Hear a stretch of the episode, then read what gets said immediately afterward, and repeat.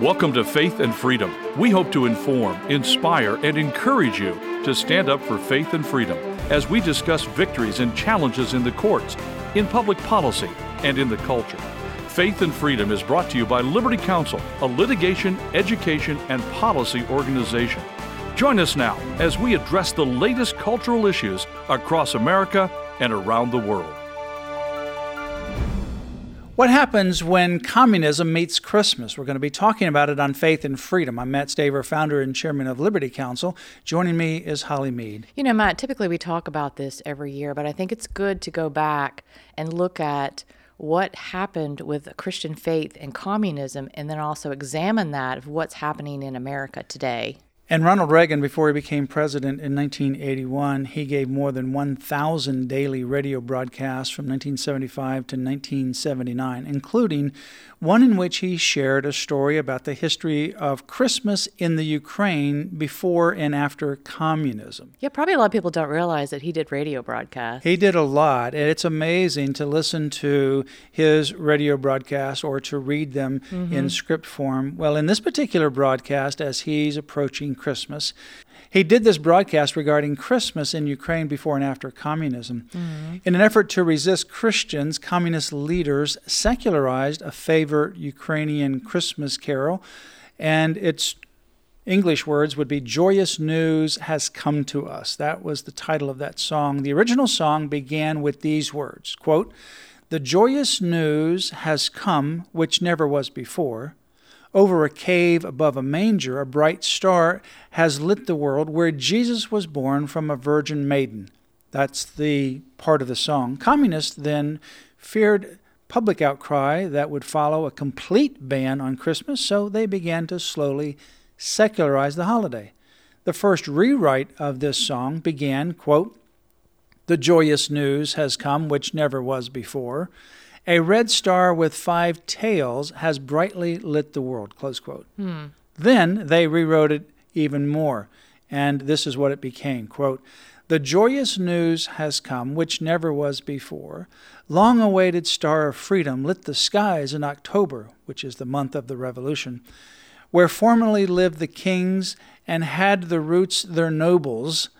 There today with simple folks, Lenin's glory hovers," close now, quote. Think about that, really blasphemous uh, against the Lord. Lenin's glory hovers. Yeah, so you have this communism coming to Ukraine, and before communism came, you had this Christian song celebrating Christmas, "Joyous News Has Come to Us," and it's a clear Christian message about the birth of Jesus Christ. Over a cave above a manger, a bright star was lit where Jesus was born from a virgin maiden. Very clear Christmas, wonderful song, and mm-hmm. that was pre-communism. Then communism comes to Ukraine, and they know that they want to eliminate the Christian celebrations of Christmas, but they can't do it all at once because the people will push back. So they began to chip away at it, bit by bit by bit. They began to rewrite the song and add secular words and verses. But, you know, we see that happening even today in America, that your communist Marxists want to take control over our freedom in America, so they're controlling the words, the agendas of various things to be able to slowly bring people to that point where they worship them instead of the Lord. Yeah, you see this happening, for example, during Christmas, where you have uh, the banning of traditional Christmas colors, red and green, because they're associated typically with Christmas. So they even want to ban red and green because they're associated with Christmas. You see the arguments against nativity scenes mm-hmm. or other kind of religious symbols of the nativity. We have litigated in those areas for many, many years. You see also in public schools where they tell the kids oftentimes that you can't use God or Jesus or talk about Christmas in your songs, and you mm-hmm. can't give out Christmas cards. We've had to fight for all of those freedoms all across the country. And in senior centers as well, they've tried to censor them from Christmas carols. Yeah, I mean, we've had some crazy things in senior centers where the senior center entities say, well, they're getting federal funds from the government. So therefore, they have to censor any celebration of Christmas that's religious. And I remember they have prohibited in some of these centers the decoration of Christmas trees with angels. And in one senior center, remember we had this issue some years ago where they had an angel at the top of the Christmas tree, and they went and cut off the wings so it wouldn't look like an angel. It'd My be look like just a person in a dress with no wings. Okay, that's ridiculous. But it's ridiculous. Yeah. We've had to get involved. We actually got a memo issued by the federal government that actually said this is not what the law requires, and for you to censor this would be problematic and wrong. We remember that uh, we also got involved in a housing development that was, I think, primarily for seniors. They wanted to decorate for Christmas, and they were be to- they were being told they couldn't. Yeah. Remember that? And it's all part of this. So, you know, somebody says, well, why is it so important? Well, we look at history, and we see what happens when Marxism, communism, atheism comes into a society. The first things that it wants to do is to secularize anything that is Christian, and that includes Christmas decorations, Christmas celebration, Christmas songs.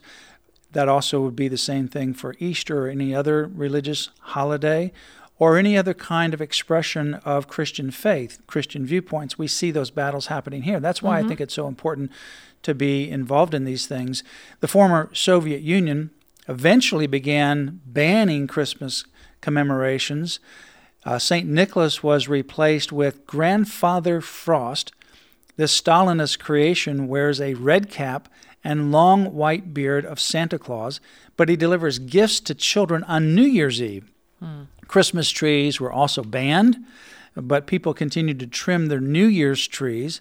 Communism then folded all Christmas decorations into a New Year's celebration, and they moved the actual day from Christmas to New Year's. So it's all now a New Year's celebration. But, you know, gratefully, the Christians in the former Soviet Union exhibited bravery and courage in confronting these communists and their anti-Christmas campaign. In fact, one person recalled how the young people would go out in the streets and sing Christmas carols, knowing that if the police heard them, they would be arrested. I know in one communist uh, country that was formerly occupied, ruled by communism, Romania, Reverend uh, there, a Roman Catholic priest, delivered a sermon in nineteen eighty-three protesting that December twenty-fifth had been declared a work day instead of a holiday.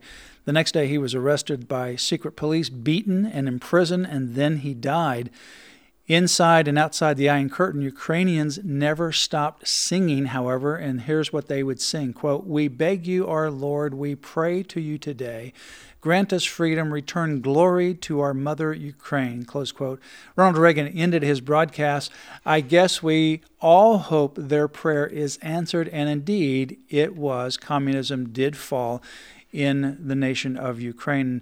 The secularization, however, of Christmas is nothing new. Christianity Today in two thousand two reported that in the Vietnamese province there were children's choirs that were forbidden to sing Silent Night, and from nineteen sixty-nine to nineteen ninety-seven it reports that Christmas was banned in Cuba. And you know what they don't realize, like, for example, these communists, and even today the communist Marxist tyrants, the more they try to oppress people, the more people come together and and go to the Lord, because they see the Lord gives us freedom in our faith, and they're not he's not trying to control us like these dictators are. Well, Liberty Counsel, many years ago, twenty-one years ago, in fact, this year we launched our Friend or Foe Christmas campaign to educate and, if necessary, to litigate to make sure that Christmas and Christian views regarding Christmas were not censored from the public square, such as nativity scenes or other kinds of Christmas expression, Christmas in public schools, the celebration of Christmas, wishing people Merry Christmas in public schools, wearing red and green. All of that had been attacked, and we provided education that it was unconstitutional to censor Christmas, and then litigation where necessary. Not long ago, we won two nativity scene cases in Indiana against the A C L U. But now there's been a sea change that we'll talk about more in other programs. With the Lemon test gone, we have additional freedom. And also, employees in the workplace have additional freedom to be able to celebrate Christmas in the workplace now that a major Supreme Court case came down in twenty twenty-three. So we have a lot of information available for people to learn about Christmas. We also have our naughty and nice list regarding retailers. You can go to lc.org forward slash Christmas. That's lc.org forward slash Christmas. You've been listening to Faith and Freedom, brought to you by Liberty Counsel. We hope that we have motivated you to stand up for your faith, family, and freedom. Get informed and get involved today. Visit Liberty Counsel's website at l c dot org, where you can obtain email alerts and other information to keep you informed and involved. You can also call us at four oh seven, eight seven five, one seven seven six. Again, that phone number, four oh seven, eight seven five, one seven seven six. The website again, l c dot org.